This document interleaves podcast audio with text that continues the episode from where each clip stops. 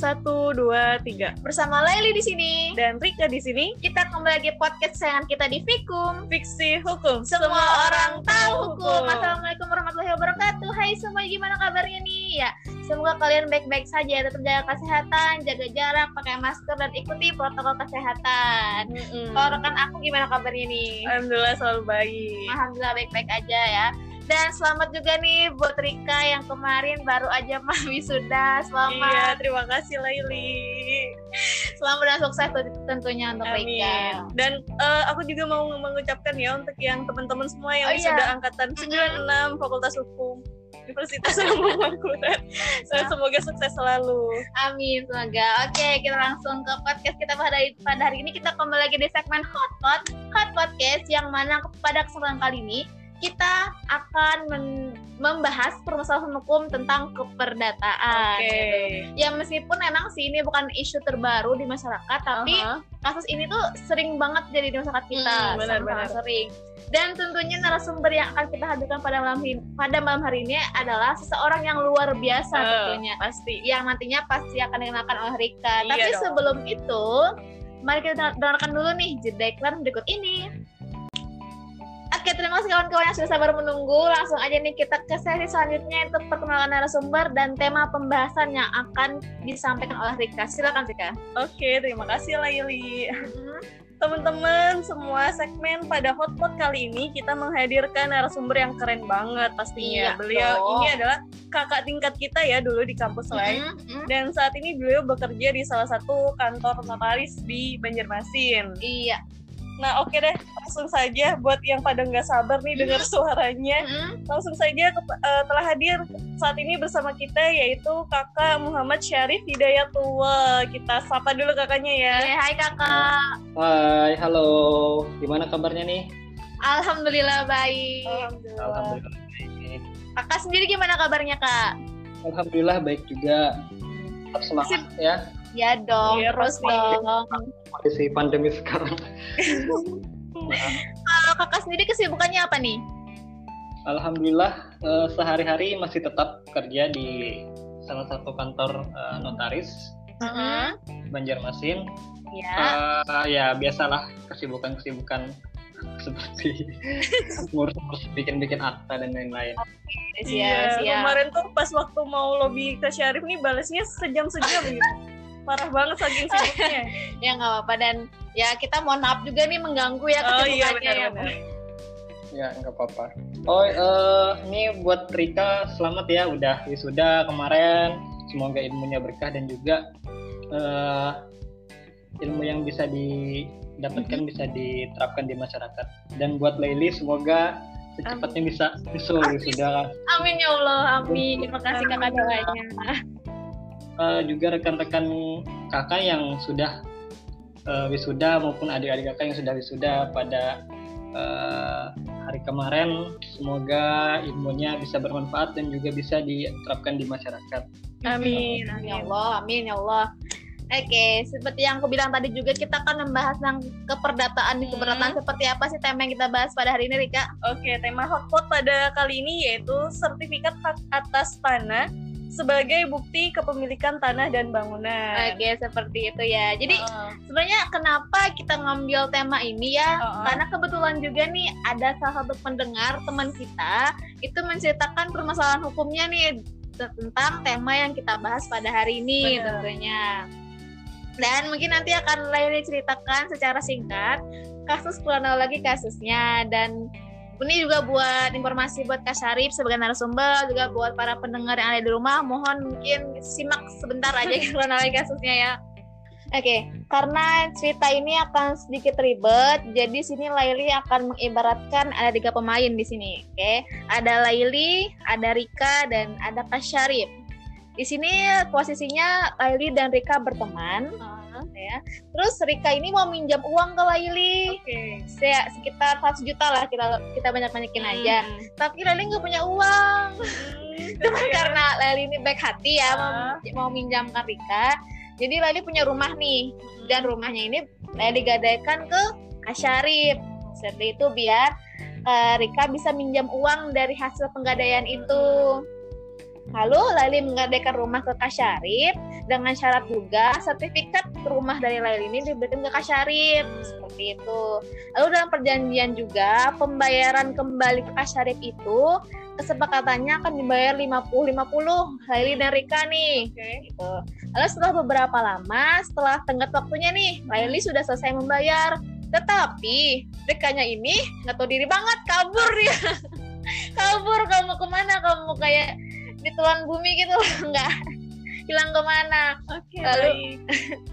Perjanjiannya itu kan sudah selesai antara Laili sama Kak Syarif. Cuman kan karena yang jadi barang gadaian itu sertifikat rumah Laili dan Rika juga kabur entah ke mana jadi belum lunas.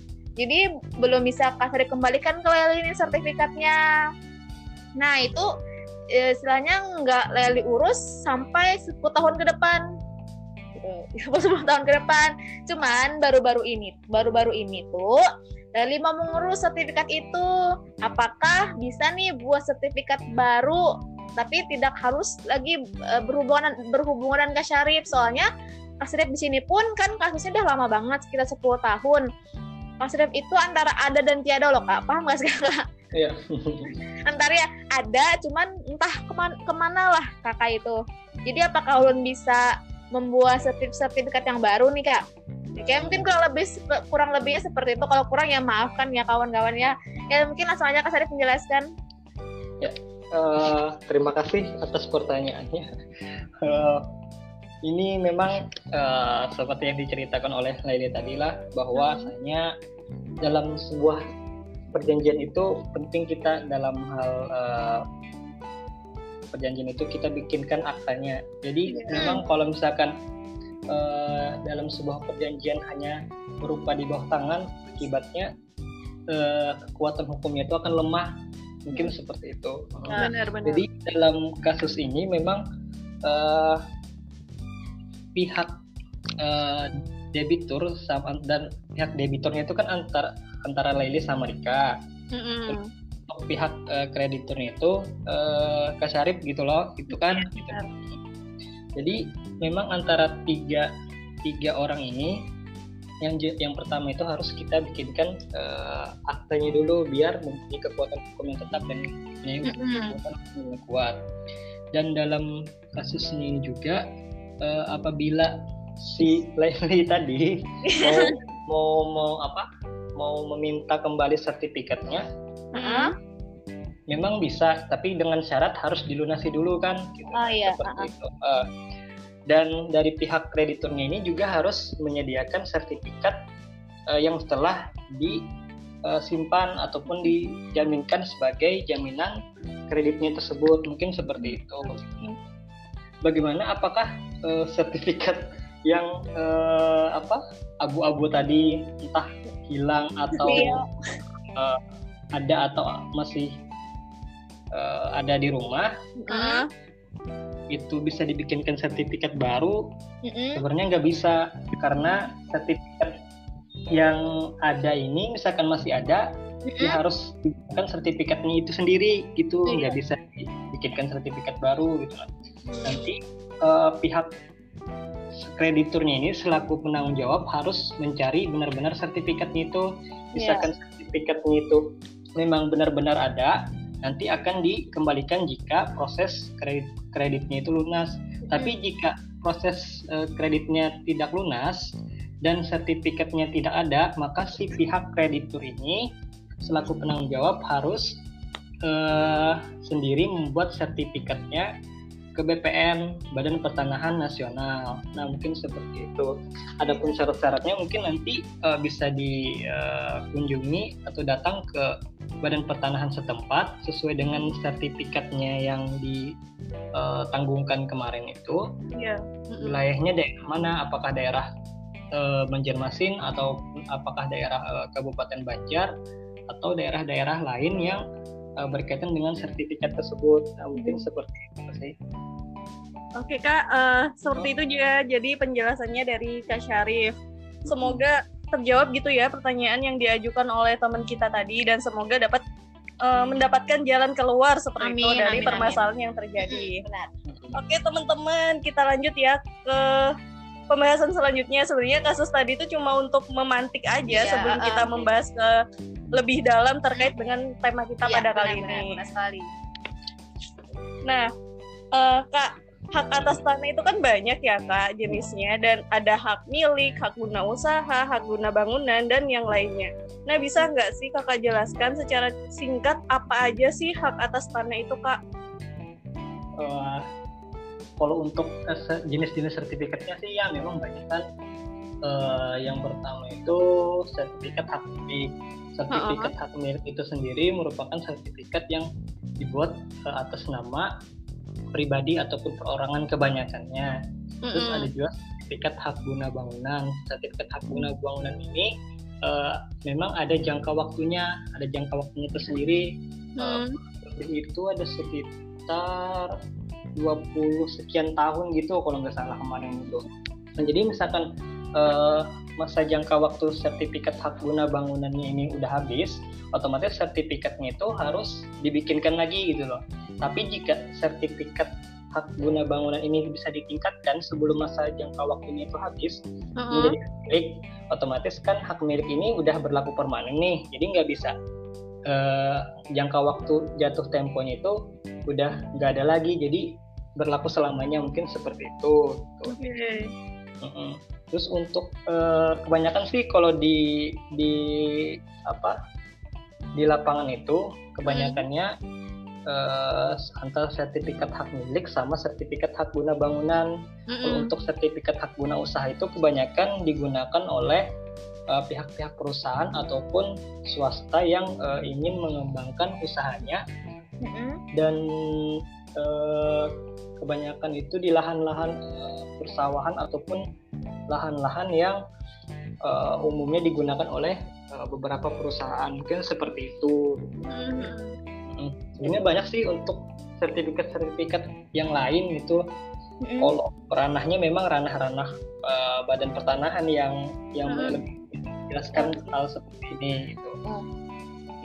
Tuh kak, sebenarnya seberapa penting sih sertifikat-sertifikat itu kak?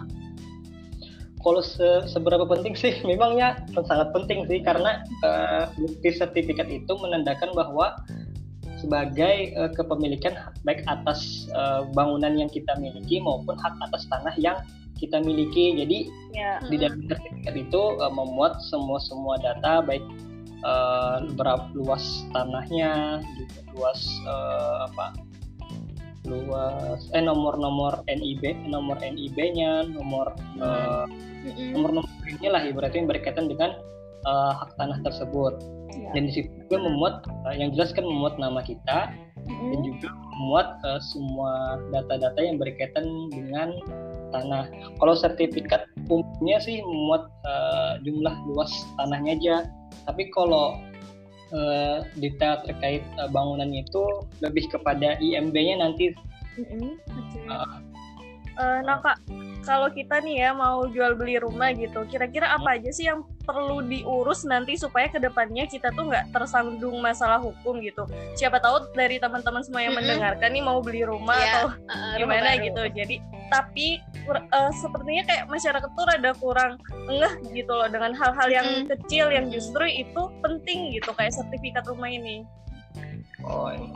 Kalau untuk proses balik nama sebenarnya eh, ada dua dua cara ya. Yang pertama itu bisa dilakukan dengan eh, cara sendiri gitu Eh, melalui eh, yang jelas sih melalui apa PPAT pejabat pembuat tanah tanahnya kan nanti situ dibuatkan akta tanahnya ataupun melalui kuasanya kuasa yang diberikan kepada eh, pihak lain baik itu saudara ataupun eh, rekan-rekan teman-teman yang lain yang bisa menguruskan jadi eh, dua cara itu bisa dilakukan nanti untuk syarat-syaratnya sendiri yang jelas kan eh, seperti KTP, NPWP, Mm-mm. Eh, terus ada PBB, IMB, dan juga eh, KTP apa kartu keluarga dan syarat-syarat administrasi lainnya. Nanti eh, teman-teman yang ingin mengurus eh, terkait balik nama dan juga eh, proses lain-lainnya berkaitan dengan tanah bisa ke eh, pihak pejabat pembuat akta tanah setempat. Eh,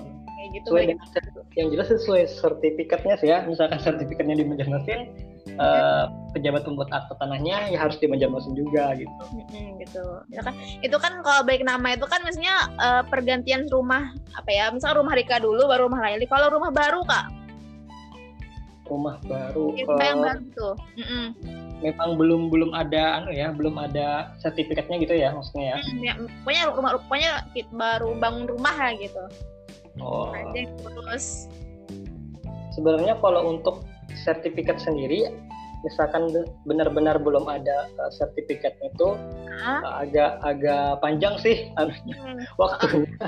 Eh, dan agak agak sedikit ribet juga. Yang pertama itu yang jelas kita harus mempunyai data-data eh, terkait eh, KTP kartu keluarga. Mm, kan se- tanahnya itu berkait eh, apa dari warisan dari orang tua harus ada surat keterangannya dari eh, lurah misalkan lurah nanti akan dibuatkan eh, surat keterangan Se- itu se- segel bahasa lain itu segel surat ke- Mhm. surat keterangan kepemilikan mm-mm. bahasanya. Nanti setelah proses uh, surat ket- keterangan kepemilikan itu dibuat oleh lurah dan ditandatangani oleh uh, camat setempat, baru dibawa ke Badan Pertanahan Nasional untuk diproses Hmm. seperti itu.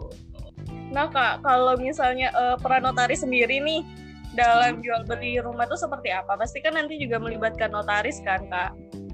Hmm.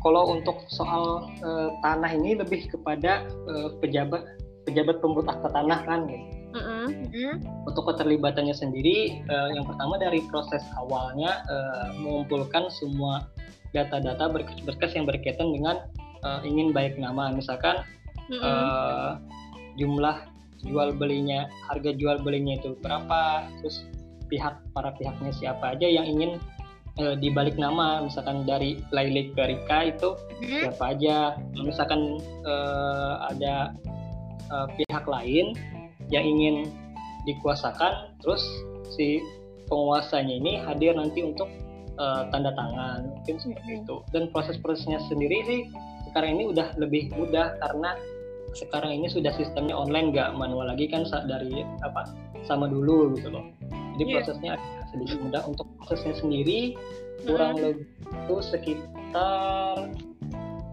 umumnya sih ya kalau sekarang ini sekitar eh, tiga bulanan lah kalau Hmm. untuk balik lagi gitu. Oh, tergantung dari pihak BPN-nya sendiri sih gitu. Gitu. Nggak bisa ya. Lumayan, Mm, bulan bro. mm.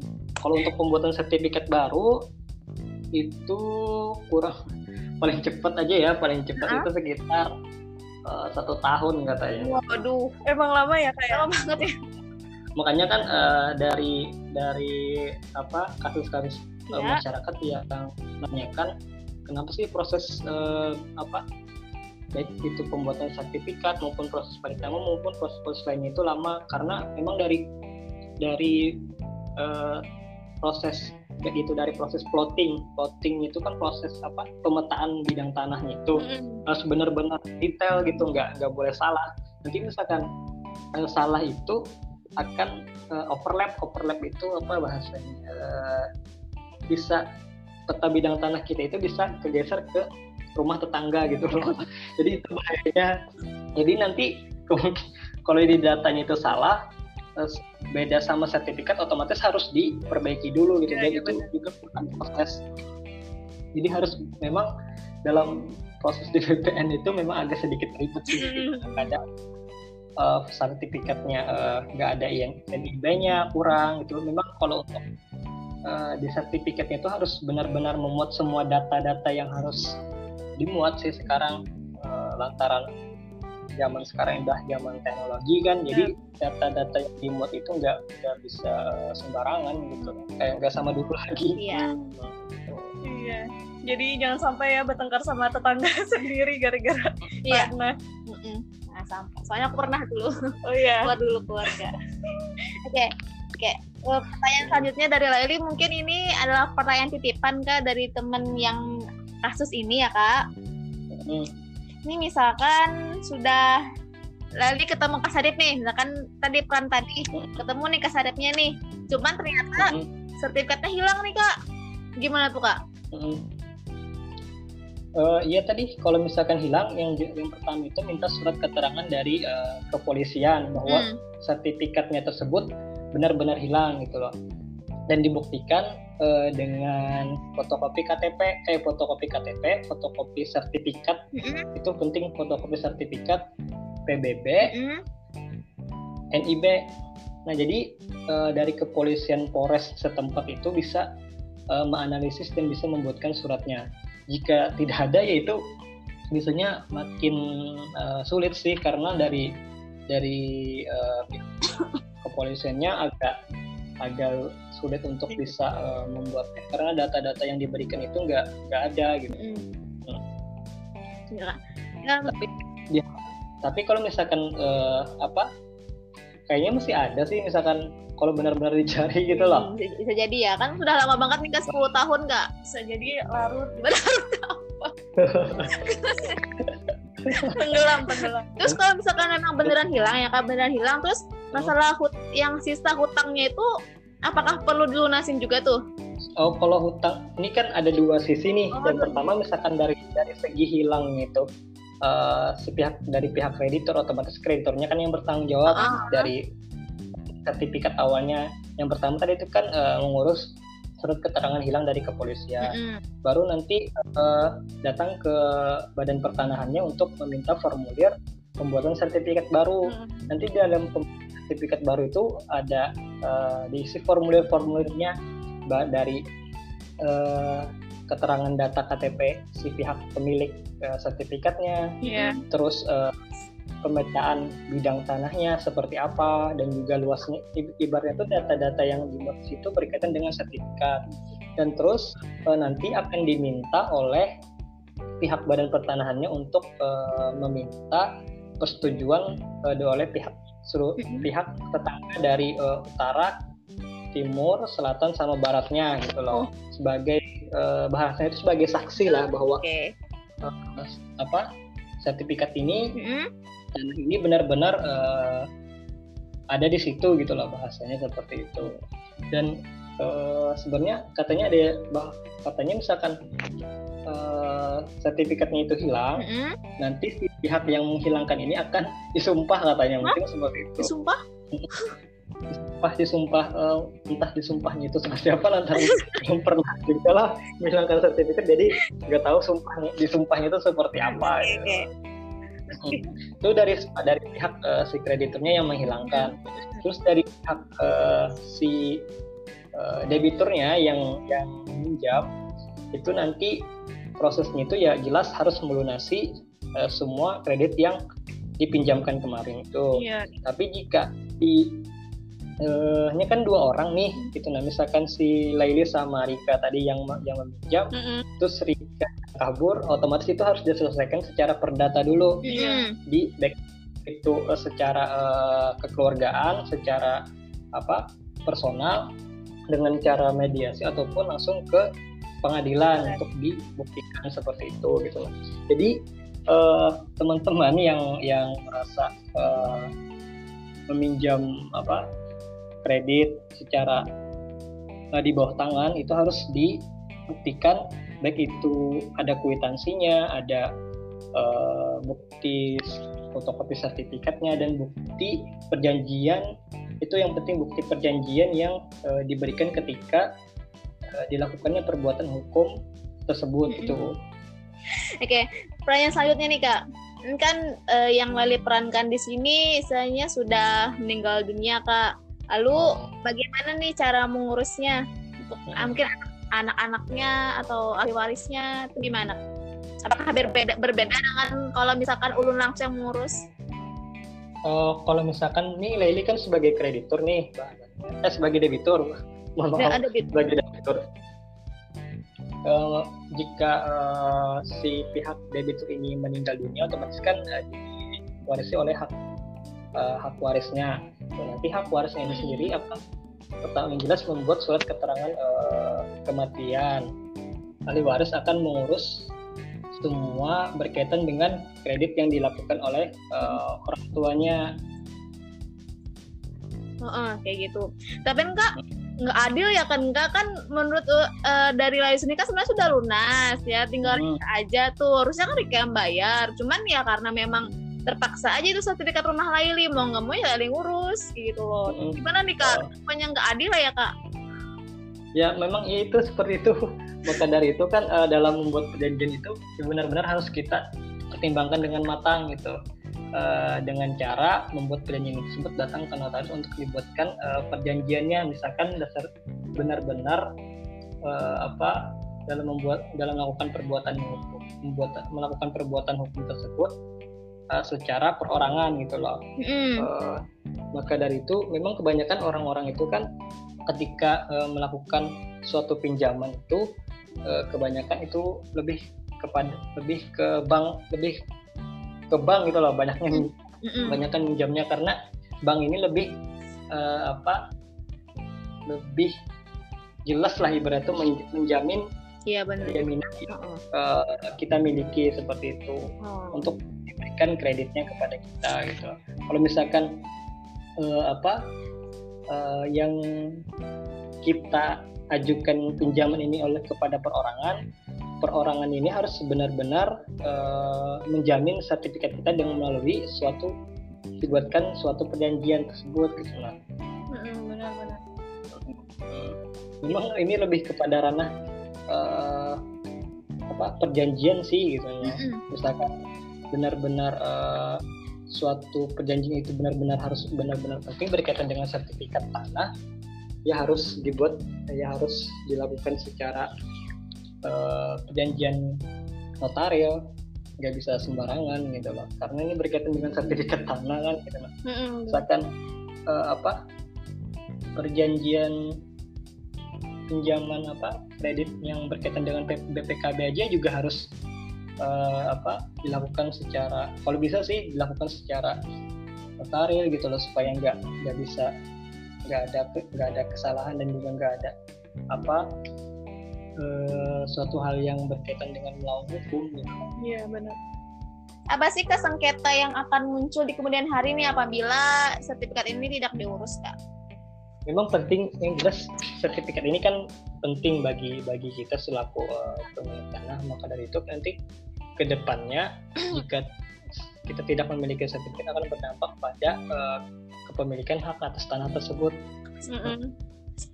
Jika tidak ada sertifikat yang bisa dibuktikan maka uh, tanah tersebut ya jelas tadi akan berdampak pada sengketa gitu loh sengketa kepemilikan uh, baik itu dari kita pihak kita pribadi selaku misalkan nih selaku uh, ahli waris terus mm -hmm. orang tua kita kan sebenarnya yang memiliki tanah terus tanahnya tersebut hilang ataupun nggak nggak ada tahu lagi kabarnya maka akan berdampak pada ahli waris nanti yang akan uh, mempertanyakan terkait tanah tersebut.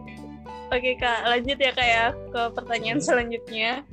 Uh, biasanya nih kalau kita mau ke bank, mau ke bank untuk pinjam uang, pastinya kan kita uh, dibebani dengan hak tanggungan tuh kak untuk menjamin pelunasan hutang. Nah apa sih sebenarnya hak tanggungan itu kak dan apakah hak tanggungan itu bisa dibebankan pada semua jenis hak atas tanah? Kalau berdasarkan pengalaman nyata sih kebanyakan itu yang umumnya itu lebih kepada hak hak milik ya hak milik atas tanah. Mm -hmm. uh, jadi memang bank ini lebih lebih lebih memilih dan lebih uh, lebih apa bahasanya lebih menerima lah ketika kita mengajukan pinjaman itu apabila sertifikatnya itu sudah jadi hak milik gitu Kalau untuk hak oh. guna bangunan ini lantaran ada jangka waktunya uh, dan hmm. katanya kalau nggak salah sertifikat lain itu katanya ada juga uh, jangka waktunya maka dari itu uh, hmm. pinjamannya kan nanti waktu jangka tempo pinjaman itu berapa kan juga akan akan berpengaruh atas uh, sertifikat yang akan dijaminkan tersebut gitu loh. Jadi untuk menjamin uh, banknya untuk menjamin lebih menjamin atas sertifikatnya itu maka kebanyakan uh, bank itu lebih memilih uh, atas hak milik. Ini kok uh, mungkin pertanyaan terakhir juga, cuman agak sedikit melenceng ya kak, sedikit aja. Hmm. Apakah yang terus yang ulun ceritakan tadi itu kan tadi kan Rika membawa membawa kabur entah ke mana dia. Apakah bisa dibawa ke ranah pidana nih kak? Eh, kan aku. Eh, yang jelas nanti diselesaikan secara perdata dulu gimana gimananya eh, antara Leli sama Rika itu ada perjanjian apa gitu loh. Apakah hanya sebatas Mm-mm. perjanjian secara lisan ataupun ada perjanjian tertulisnya nanti dibuktikan di situ. Misalkan eh, perjanjiannya sebatas perjanjian lisan ya eh, dari pengadilan nggak bisa nggak bisa memutuskan gitu loh misalkan apakah si Rika ini bersalah ataupun sebaliknya si Laili yang eh, justru salah gitu loh. Jadi di situ nanti akan eh, lebih kepada pembuktiannya gitu loh. Maka dari itu bisa membuktikan secara kuat eh, terkait terkait permasalahan yang eh, dialaminya gitu loh. Agar bisa nanti eh, sewaktu-waktu eh, pengadilan bisa memutuskan si eh, si Rika ini bisa dicari nanti orangnya gitu loh untuk bisa Mantap. eh, jawablah bahasanya untuk bisa melunasi kredit tersebut. Mm-mm. Makanya jangan jangan kabur-kabur dong. Kamu nih lunas lah dulu hutang. Oke. Kayaknya itu eh, sekian podcast kita pada pada hari ini Kak. Kalau Kakak sendiri apa mungkin ada yang mau disampaikan lagi Kak sebagai penutup? Ya, eh, kalau dari kakak pribadi sih, yang jelas kan eh, memang ser- terkait kepemilikan atas tanah ini memang eh, sangat penting sekali bagi kita karena eh, dari sertifikat hak atas tanah ini akan membuktikan bahwa eh, kepemilikan kita atas tanah yang kita miliki itu benar-benar ada dan benar-benar bisa dapat dibuktikan eh, dalam sebuah sertifikat.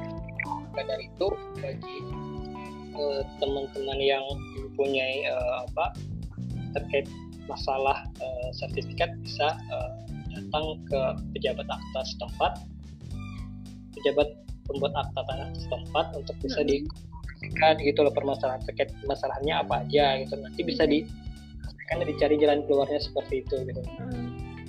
Kan sih memang eh, terkait sertifikat hilang terkait eh, kredit macet kan nggak bisa nggak bisa diputar itu. Iya. sudah sudah sudah umum gitu loh. Apalagi ini kasusnya memang kasus apa di bawah tangan gitu loh. Jadi agak sedikit sulit untuk dibuktikan gitu loh jika jika, jika bahasanya itu eh, sebelumnya ada perjanjian secara baik itu benar-benar secara tertulis gitu walaupun di bawah tangan itu bisa bisa dianalisis dan bisa nanti dibuktikan di pengadilan gitu loh. Hmm, benar-benar.